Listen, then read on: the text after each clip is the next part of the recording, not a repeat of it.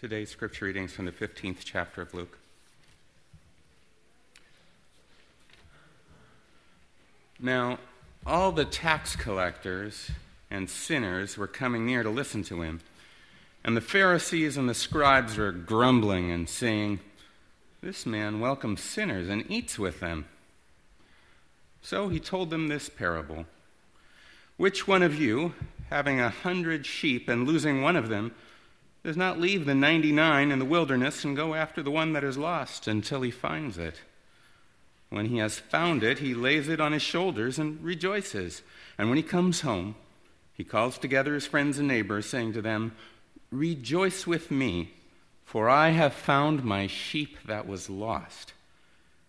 Just so, I tell you, there will be more joy in heaven over one sinner who repents than over 99 righteous persons who need no repentance? Or, what woman having ten silver coins, if she loses one of them, does not light a lamp, sweep the house, and search carefully until she finds it? When she has found it, she calls together her friends and neighbors, saying, Rejoice with me, for I have found the coin that I have lost. Just so, I tell you, there is joy in the presence of the angels of God over one sinner who repents. Then Jesus said, There was a man who had two sons. The younger of them said to his father, Father, give me the share of the property that will belong to me. So he divided his property between them.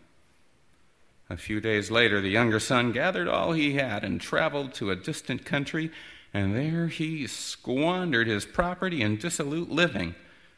When he had spent everything, a severe famine took place throughout that country, and he began to be in need.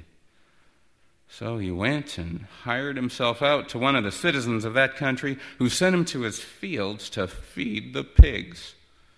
He would gladly have filled himself with the pods that the pigs were eating, and no one gave him anything. But when he came to himself, he said, How many of my father's hired hands had bread enough and to spare, but here I am dying of hunger? I will get up and go to my father, and I'll say to him, Father, I have sinned against heaven and before you. I am no longer worthy to be called your son. Treat me like one of your hired hands.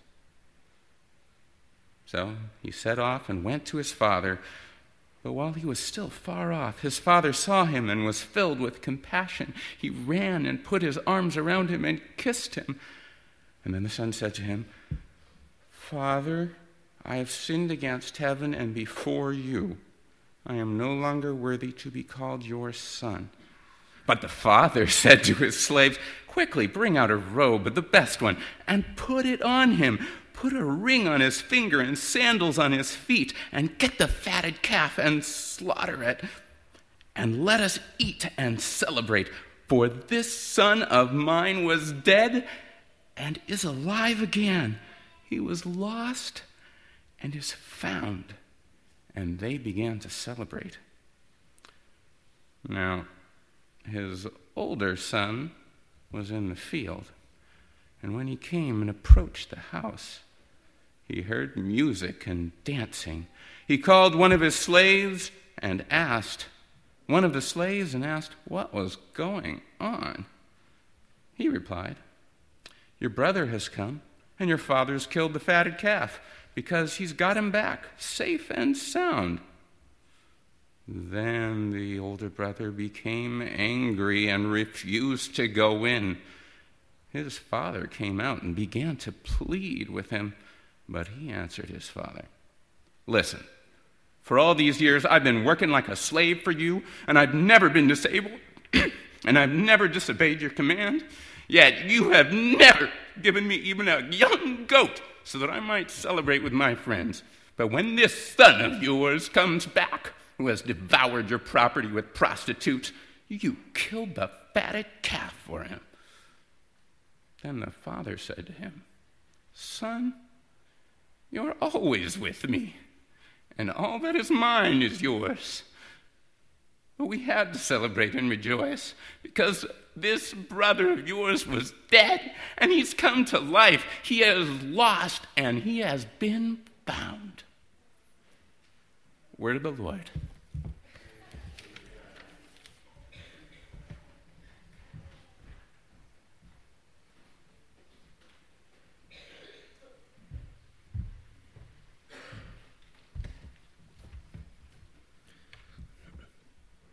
My mom, my mom was always trying to find herself. She was always trying to start over. My dad, he was out of the picture completely. My mom said he probably would have come around more if I was a little boy instead of a little girl. Even as a kid, I realized that that's not a very healthy thing to, for a mother to be saying to her daughter about her father. I mean, even if it was true, what? I mean, that would have to make my dad like the coldest hearted dad, meanest dad there ever was. But even if it was true, you know, you don't say that. I mean, do, do you say that? You don't say that to a kid. And I mean, what, was I supposed to do about it? I can't make myself a boy. And the way she said it, it was if I was a little boy, and not a little girl. Well, she never treated me like a little anything. She said we were just like two friends going through life together. And I should call her Sandy. She always wanted to call her Sandy, but I didn't want to call her Sandy. I wanted to call her Mom or Mommy or Mama. Or... But I guess she was really more of a Sandy.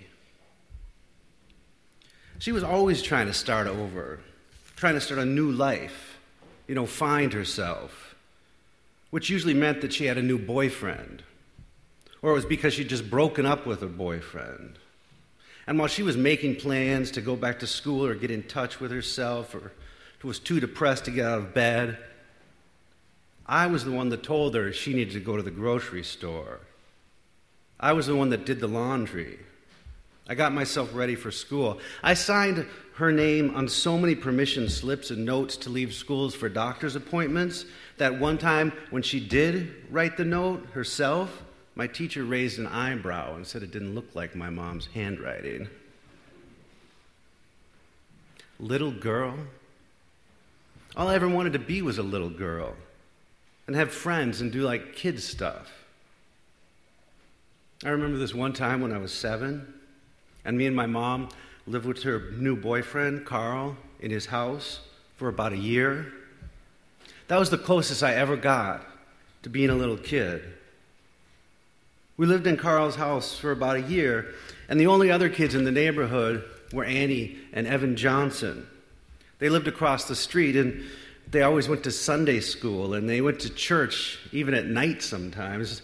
And I remember, even as a little kid, that that seemed like a lot of going to church.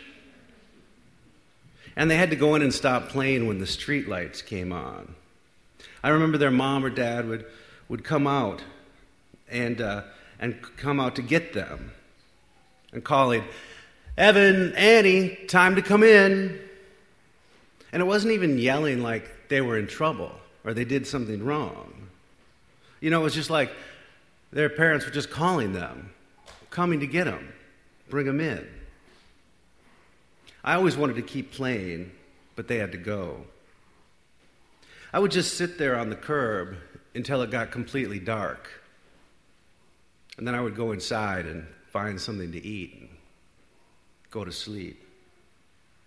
When we played, we would play house. And we would play house for hours and hours, Evan and Annie and me.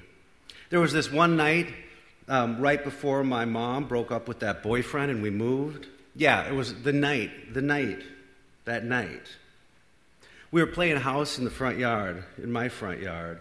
We played in my front yard because my mom's boyfriend had all this old wood and like um, buckets and all these things in the yard. And we'd use them to make tables and beds and counters for the kitchen and stuff when we played house. And there was also this big area that had no grass on it, and we would just run the hose in it to make mud. And we'd make mud, and we'd make mud pies, or mud pancakes, or mud chili, you know, depending on what time of day we were pretending it was. Well, that time, we'd started out pretending it was lunch, and we must have played for hours and hours because we went through an entire pretend weekend. Evan was the dad. He was always the dad, of course, because he was the only boy. And, but he liked being the dad because he got to build stuff. He would say stuff like, I'm going to remodel the kitchen, honey, and haul some more boards in there and make a table out of logs and crates or something. And this one time, he went all out and he found these huge refrigerator boxes and hauled them in and said, Honey, I thought you deserved some new appliances. Annie was the mom that time. She was never the mom before. She thought it wouldn't be right to be married to her brother, you know. But I never really liked being married to her brother either. So this time I convinced her to let me be the little girl. I don't know what it was about that time, about that one time.